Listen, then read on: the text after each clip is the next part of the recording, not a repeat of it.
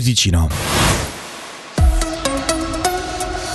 Ben ritrovati dalla redazione. Emmanuel Macron prosegue oggi la sua visita di Stato in Svizzera iniziata ieri. Il presidente francese è atteso a Losanna con Alain Berset per parlare di Europa all'Università del capoluogo vodese, poi si recherà al CERN di Ginevra.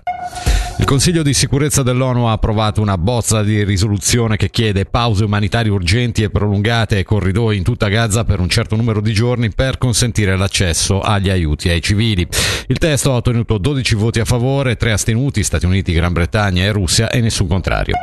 Andiamo al Ticino. Nel novembre del 1873 veniva inaugurata la scuola normale del nostro cantone. Ieri sera nel chiostro della magistrale di Locarno, con oltre 300 presenti, sono stati celebrati 150 anni di formazione dei docenti, eh, con festeggiamenti al Dipartimento Formazione Apprendimento e all'Alta Scuola Pedagogica della SUPSI. L'occasione per la consigliera di Stato Marina Carobbio a capo del DEX è stata anche un momento per riflettere sulla formazione dei docenti rispetto ad altri cantoni della Svizzera.